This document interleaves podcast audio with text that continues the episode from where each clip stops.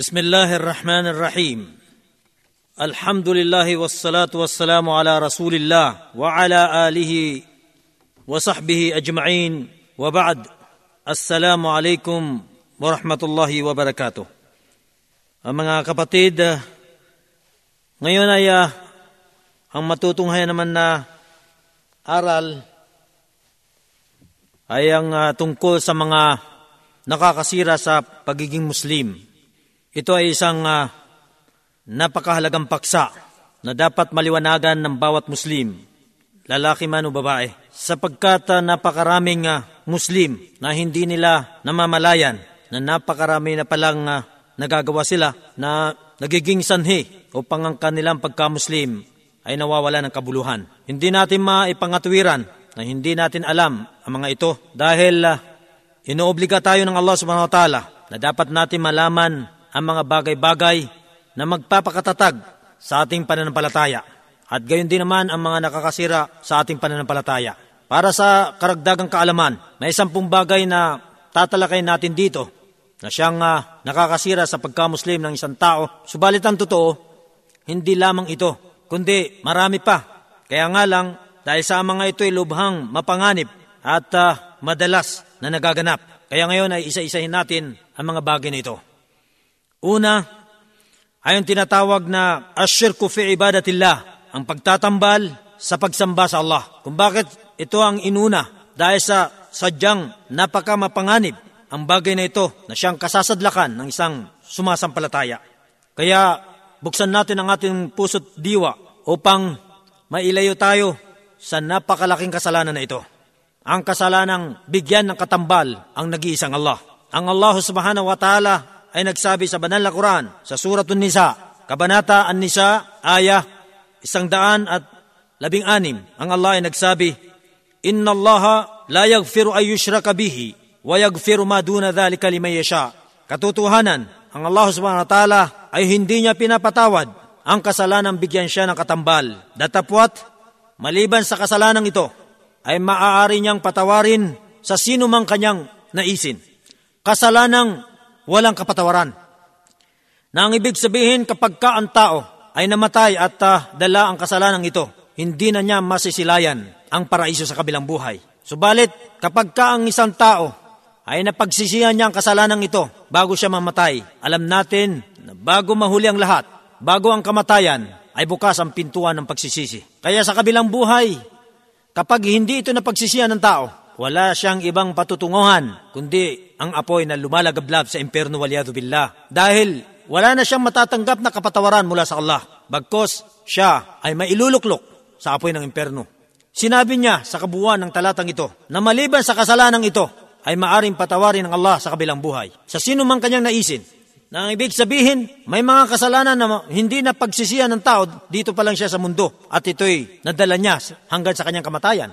Ang kasalanang ito na kanyang nadala hanggang sa kanyang kamatayan na hindi niya napagsisiyan, basta't maliban sa pagtatambal sa Allah, ito ay maaring mapapatawad sa kanya. Sa kondisyon ng kung ito ay ninais ng Allah subhanahu wa ta'ala. Kaya nga naman ang isang sumasampalataya, kung may mga kasalanan siyang hindi maaring palampasin sa kabilang buhay, siya ay papapasukin sa imperno. Pagdudusahan niya ang mga kasalanan na gawa niya na hindi niya napagsisiyan dito pa lang sa mundo, subalit dahil wala sa kanya ang kasalanan pagtatambal sa kaisahan ng Allah, siya ay makakaalis din sa imperno at tutuloy sa paraiso sapagkat dala niya ang kaisahan ng Allah subhanahu wa ta'ala.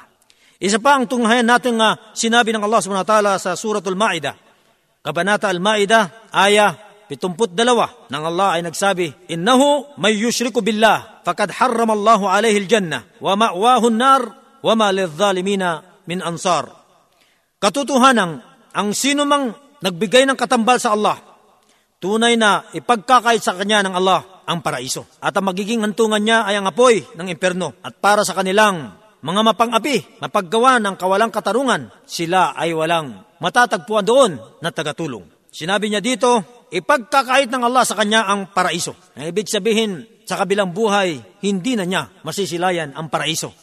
Ni ang halimuyak nito ay hindi na niya maamoy dahil sa dala niyang kasalanan na napakalaking kasalanan ang pagtatambal sa Allah. Bagkos, ang kanyang magiging hantungan ay ang apoy, ang lumalagablab na imperno waliyadu billah Bukod pa doon, wala na siyang matatagpuan na maaaring makakatulong sa kanya. Dito sa mundo, napakaraming nahahanap o matatagpuan na makakatulong sumalba sa mga kaso, kasalanan ng isang tao.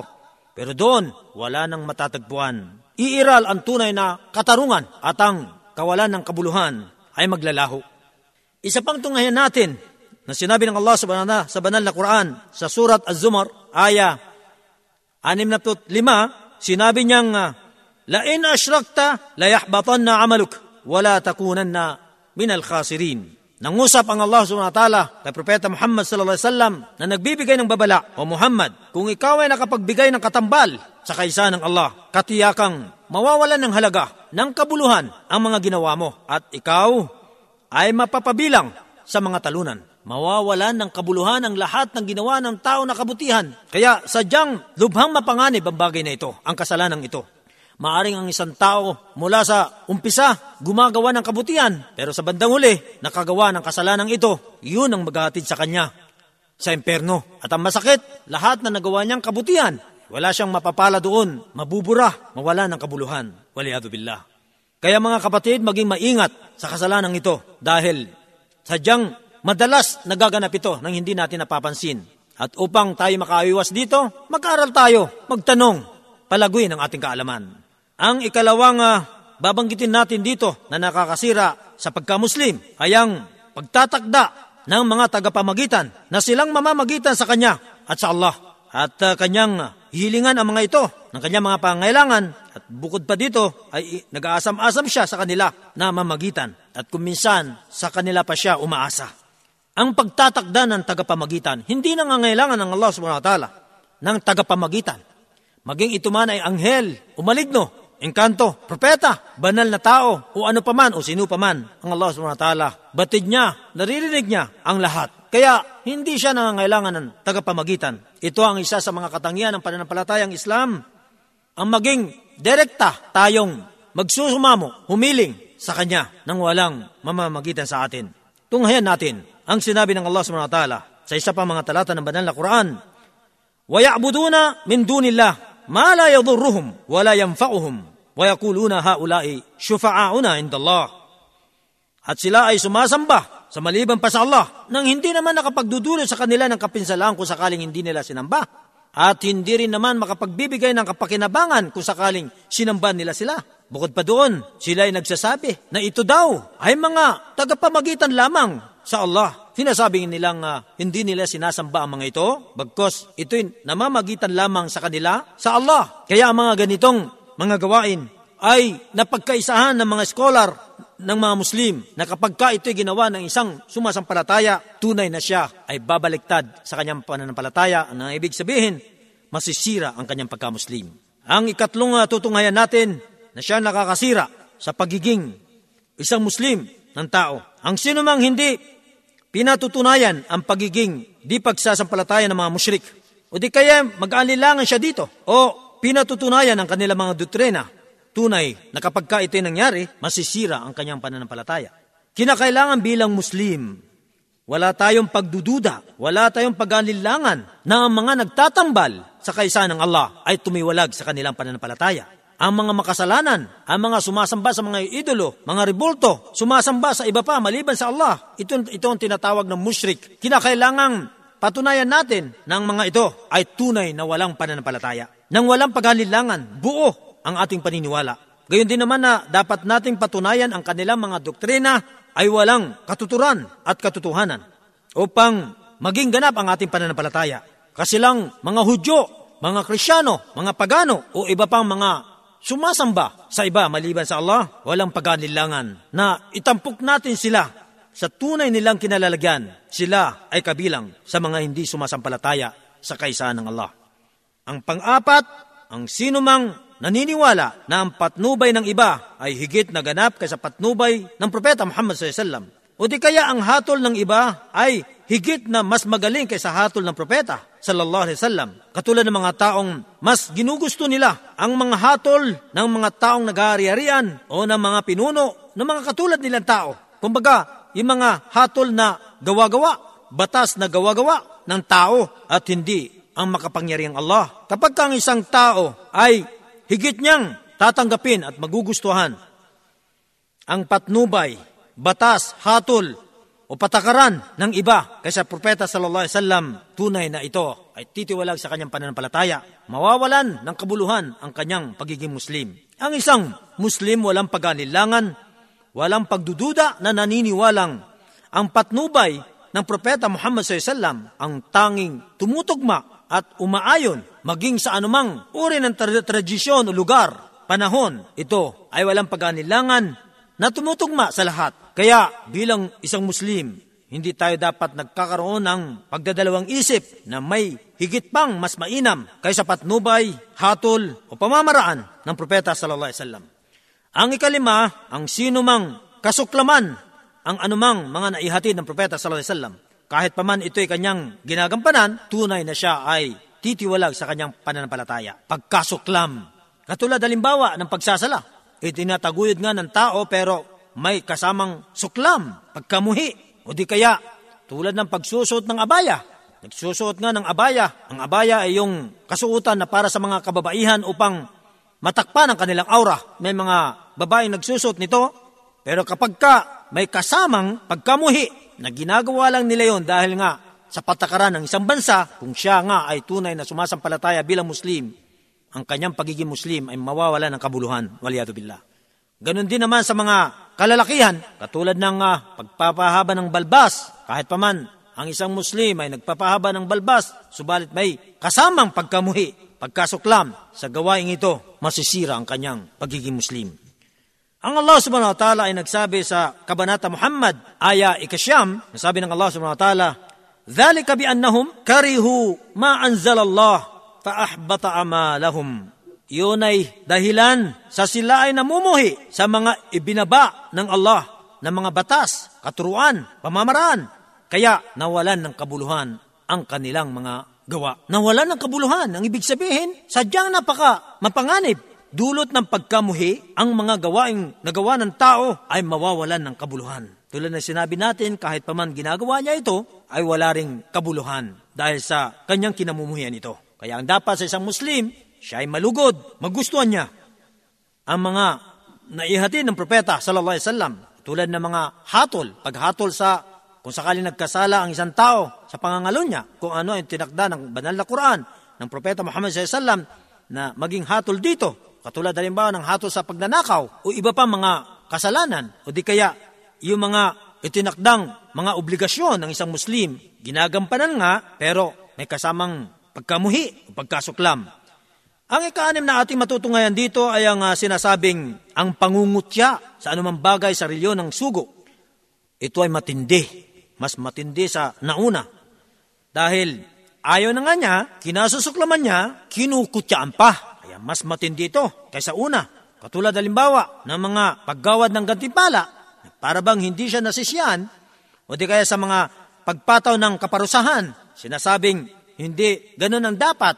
Hindi tama yon. O ano pa man na mga naiparating ng propeta sallallahu alaihi wasallam, ipinahayag ng banal na Quran ng propeta Muhammad sallallahu alaihi wasallam, mga katuruan, mga patakaran, hindi tayo dapat nangungutya, minamaliit, minumura ang anumang naiparating ng banal na Quran, gayon din ang propeta sallallahu alaihi wasallam. Ang Allah subhanahu wa ta'ala ay nagsabi sa surat At-Taubah, aya 65 at 66, ang Allah ay nagsabi, Kul abillahi wa ayatihi wa rasulihi kuntum tastahzi'un la ta'tadiru qad kafartum ba'da imanikum.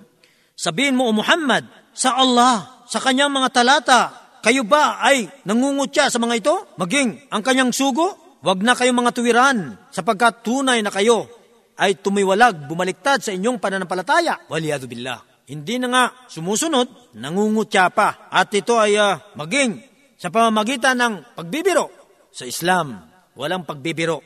Ang talata na ito ay uh, naipahayag sa kaganapan ng labanan sa Tabuk na kung saan ang ilan sa mga kasamahan ng Propeta Muhammad SAW ay nagbibirong diumano na wala na daw silang nakitang mga kasamahan na ubod ng matakaw sa pagkain, ubod ng sinungaling, ubod ng napakaduwag. Ang tinutukin nila dito ang Propeta Sallallahu Alaihi Wasallam. At dahil dito, nagpahayag ang Allah subhanahu wa ta'ala ng isang malaking babala sa mga sumasampalataya itong talata na ating binanggit kanina. Maging ito man ay seryoso ang tao o nagbibiro, hindi na niya kailangan mga tiwiran dahil ang kanyang pananampalataya ay nabahiran na ng napakalaking kasalanan. Sundin natin ang mga ipinag-uutos ng may, may katapatan at katotohanan sa sarili. Iwasan natin ang mga ipinagbabawal. Tanggapin natin ang mga batas, hatol, ng walang pag-anilangan na ito ang tama na dapat ipataw sa mga nagkakasala. Ang uh, ikapitong uh, tutungayan natin na nakakasira sa pananampalataya ng isang Muslim ay ang karunungang itim o di kaya salamangka. Kabilang narito ang panggagaway at uh, panggagayuma kaya ang sino mang gumawa nito, o di kaya maging malugod lamang dito, tunay na magiging isa na siyang walang pananampalataya. Ito yung tunghayan natin ang uh, sinabi ng Allah subhanahu wa ta'ala sa banal na Quran sa suratul Baqarah, aya isang daan at dalawa, Allah subhanahu wa ta'ala nagsabi sa banal na Quran, وَمَا يُعَلِّمَانِ مِنْ أَحَدٍ حَتَّى يَقُولَ إِنَّمَا نَحْنُ فِتْنَةً فَلَا تَكْفُرْ Ngunit hindi nagtuturo ang dalawang anghel na si Harut at Marut sa sino mang hanggat hindi nila nasasabi, tanging kami ay isang pagsubok lamang, kaya huwag kayong tumalikod sa inyong pananampalataya. Itinuturo nila ang salamangka upang matutunan ito dahil alam nilang ito'y kasalanan. Itinuturo ng dalawang anghel na ito, si Harut at Marut, upang maalaman na ito'y malaking kasalanan. Kaya nga, sinabi niya dito na hanggat hindi nila nasasabi na ito ay isang malaking kasalanan. Kaya huwag kayong tumalikod sa inyong pananampalataya dahil sa mga kasalanan ito. Napakarami ang uri. Itong usaping ito ay tulad ng baybayin na walang dalampasigan, walang hangganan. Napakalawak ang uri, ang paraan, o ano paman. Subalit lahat ng gawain na magkakaroon ng pakikipag-ugnayan sa mga engkanto, sa mga jin, ito ay naituturing o naibibilang sa kasalanan na ito. Hindi dapat nakikipag-ugnayan ang isang sumansampalataya sa Allah sa mga jinni o di kay mga engkanto dahil iba ang kanilang daigdig at iba rin ang ating daigdig. Kaya walang paraan na makipag-ugnayan tayo sa kanila. Subalit ang kasalanan ito ay hindi nawawalan ng pakikipag-ugnayan sa kanila. Dahil kung hindi ka makikipag-ugnayan sa kanila, hindi ito magkakaroon ng bisa. At hindi lamang sa pakikipag-ugnayan sa kanila, kung hindi mo susundin ang mga kagustuhan nila, hindi ito magkakaroon ng bisa. At yun naman ay sa kabila ng kapahintulutan ng Allah na maaring magkatotoo yung paniniwala ng isang tao, pero yun ay karagdagang pagsubok upang lalo pang mapalayo ang isang tao sa kanyang tunay na pananampalataya. Sapagkat, sabi ng Allah subhanahu wa ta'ala sa banal na Quran, sa iba pang mga talata, وَزَيَّنَ لَهُمُ الشَّيْطَانُ أَعْمَالَهُمْ Pinalamutian ni Satanas ang kanilang mga gawa. Kaya makikita ng tao ang kanyang mga mithiin, hangarin ay nagkakatotoo pero ang totoo, yun ay upang sa lalo pang nilang ikaliligaw dahil sa kanilang paghahangad na maligaw sa landas. At doon naman ay sinusuportahan sila ni Satanas. Kaya walang paraan at dahilan na maaring makipag-ugnayan ang isang sumasampalataya sa Allah sa kanila dahil sila ay mortal nating kaaway. Si Satanas, si Iblis ang naging dahilan kung bakit napagtabuyan ang ating ninunong si Adan sa paraiso. Ang ikawalo na matutungayan natin dito sa mga nakakasira sa pagkamuslim ng isang tao ay ang pagpanig sa mga musyrik, sa mga sumasamba ng mga Diyos-Diyosan, ng mga rebolto, ng mga idolo, maliban pa sa Allah. Kasama na rito yung mga Hudyo, mga Krisyano. Gayon din naman ang pagtulong sa kanila laban sa mga Muslim ang pagpanig, kahit hindi ka man tutulong sa kanila, yun lang ipahayag mo na ikaw ay kaanib nila, kasama nila, masisira ng pananampalataya ng isang tao. Lalo pa kung tutulungan mo sila laban sa mga Muslim. Maging sa pananalig, gawa, opinyon, o ano paman, hindi dapat nakikipag-ugnayan ang isang Muslim sa mga hindi Muslim laban sa kanilang kapatid na mga Muslim. Ang Allah subhanahu wa ta'ala ay nagsabi sa banal na Quran sa surat Al-Ma'idah, aya 51, وَمَنْ يَتَوَلَّهُمْ مِنْكُمْ فَإِنَّهُ مِنْهُمْ إِنَّ اللَّهَ لَا يَهْدِي الْقَوْمَ الظَّالِمِينَ At sino man sa inyo ang tumangkilik sa kanila bilang auliya, mga taga-suporta, taga-pangasiwa, katulong ano paman, tunay na siya ay mapapabilin sa kanila. At katotohanan ng Allah ay hindi namamatnubay sa mga taong makasalanan. Mga taong makasalanan, mga taong mapaggawa ng kawalang katarungan, binansagan ng Allah ng isang napakalaking kasalanan, ang pagpanig, ang pagtulong sa mga hindi Muslim. Sa sinabi niyang siya ay magiging kabilang nila, wala na silang pagkaiba na maluluklok sa imperno. Waliyadu billah. Ang ikasyam, ang sino mang maniwala na may mga piling tao na maaring lumabas sa batas ni Propeta Muhammad SAW. At kapag ka ito ay nangyari, tunay na ang taong ito ay nawala ng pananampalataya. May mga tao nagsasabi na wala namang masama na kumilala tayo ng ibang batas kung ito'y tutugma sa sitwasyon at uh, isinasantabi nila ang batas ng Islam. Ang mas matindi kung mas magugustuhan nila, mas higit nilang tatanggapin ang batas ng iba kaysa batas ni Propeta Muhammad SAW. Meron din naman mga tao na sinasabing maaari magkapantay, malaya kang mamili sa batas na ito o di kayo sa batas ni Propeta Muhammad SAW. Ito ay kawalan din ng pananampalataya. Ang sabihing mas mainam ang batas na ito kaysa batas ni Propeta Muhammad SAW, nasisira ang pananampalataya. O di kayo sabihing pareho, magkapantay. Pwede ka dito, pwede ka rin naman dito. Ang lahat ng ito ay nakakasira sa pananampalataya. Maliban na lamang sa taong kinikilala ang batas ng Islam, kinikilala ang batas ng Islam na ito ang tama, ito ang makatarungan, alam niya na ang pagtanggap ng ibang batas ay kasalanan pero siya ay kumiling din, tinanggap ng labag sa kanyang kalooban ang ibang batas kaysa batas ni Propeta Muhammad sallallahu sa pagkakala niyang ito ang mas tutugma sa kanyang kalagayan, pero tinatanggap niya ng batas ng Islam ni Propeta Muhammad SAW ay totoo, makatotohanan, makatarungan, pero lumihis siya sa kabila ng kanyang kaalaman. Ito ay hindi siya titiwalag sa kanyang pananampalataya, pero nakakagawa siya ng napakalaking kasalanan. Ang sabi ng Allah subhanahu wa ta'ala sa surat Al-Imran, aya 85, وَمَنْ يَبْتَغِ غَيْرَ الْإِسْلَامِ دِينًا فَلَنْ يُقْبَلَ مِنْهُ huwa fil akhirati minal khasirin. Ang sinumang maghangad ng ibang reliyon maliban sa Islam, ng ibang batas, ng ibang patakaran, ng ibang panuntunan maliban sa panuntunan batas ng Islam, hindi tatanggapin ito sa kanya. At siya ay mapapabilang sa mga talunan sa huling araw sa kabilang buhay. Hindi tatanggapin. Hindi matatanggap na dapat kang magpasailalim sa mga batas, katuruan ng iba kaysa batas ng Islam. Hindi ito matatanggap. Kasalanan. At bukod ba dito, ito ay kabilang sa mga taong talunan. Nang ibig sabihin ng talunan, walang kaligtasan sa kabilang buhay. Ang ikasampo ay ang pagtanggi sa reliyon ng Allah. Hindi ito pinag-aaralan, hindi sinasagawa. Hindi na nga nag-aaral para malaman niya kung paano niya ipatupad ang kanyang mga obligasyon.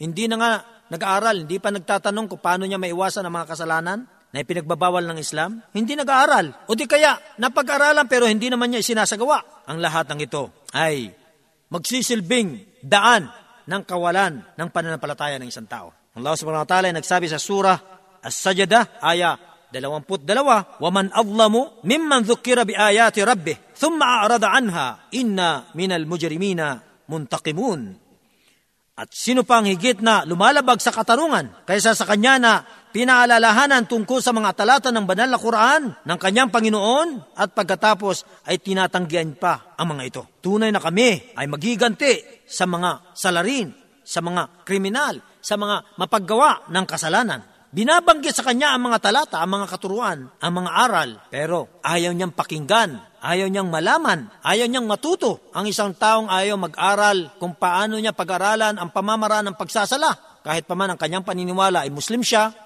mawala, mawawala ng kabuluhan ng kanyang pagka-Muslim. Bakit? Paano niya gagampanan ang kanyang pagdarasal, ang pagsasala, kung hindi niya pag-aaralan? At paano niya may iwasan ang mga kasalanan kung hindi niya alamin, pag-aralan, kung ano mga kasalanan na dapat niyang maiwasan upang hindi siya magkasala? Kaya ang pagtanggi na tinutukin natin dito sa reliyon ay ang pagtanggi ng mga kaalaman na dapat natin matutunan, maging, man, maging ito ay mga ipinag-utos o ipinagbabawal. Ang lahat ng mga nakakasirang ito sa pagiging Muslim ng isang tao ay walang pagkaiba maging ang isang tao ay nagbibiro o seryoso o natatakot maliban na lamang sa taong pinilit. Pagka pinilit ang tao para gumawa ng kasalanan, kapag ka pinilit ang tao para talikuran kanyang tungkulin, pinilit, hindi niya kagustuhan, ito ay mapapalampas sa kanya. Ang Allah SWT nagsabi sa surat An-Nahl, aya isandaan at anim, Illa man ukriha wa kalbuhu mutmainnum bil iman. Maliban sa sino mang pinilit, subalit ang kanyang puso ay panatag sa pananampalataya. Napilitan ang kanyang sarili, pero ang puso, buo ang katatagan ng kanyang pananampalataya. At dahil dito, mapapalampas sa kanya ang babala na ito na ating nabanggit sa uli. Magpapakupkup tayo sa Allah sa lahat ng mga bagay na ating nabanggit at sa iba pang mga hindi natin nabanggit na sana ay huwag tayong masadlak sa mga kasalanan ito at uh, ipaunawa sa atin ang mga bagay, daan na makaiwas tayo sa mga kasalanan ito. Kalakip ang kaalaman na siyang maghahatid sa atin sa daan na matuwid tungo sa paraiso. Ang kaligtasan dito sa mundong ito, lalong-lalo na sa kabilang buhay. Ang huling panalangin, sana ay maging kapakipakinabang sa atin ang lahat ng ito. Dahil kung hindi, ano pang halaga ng pagiging Muslim ng isang tao kung ito rin naman ay sira. والسلام عليكم ورحمة الله وبركاته.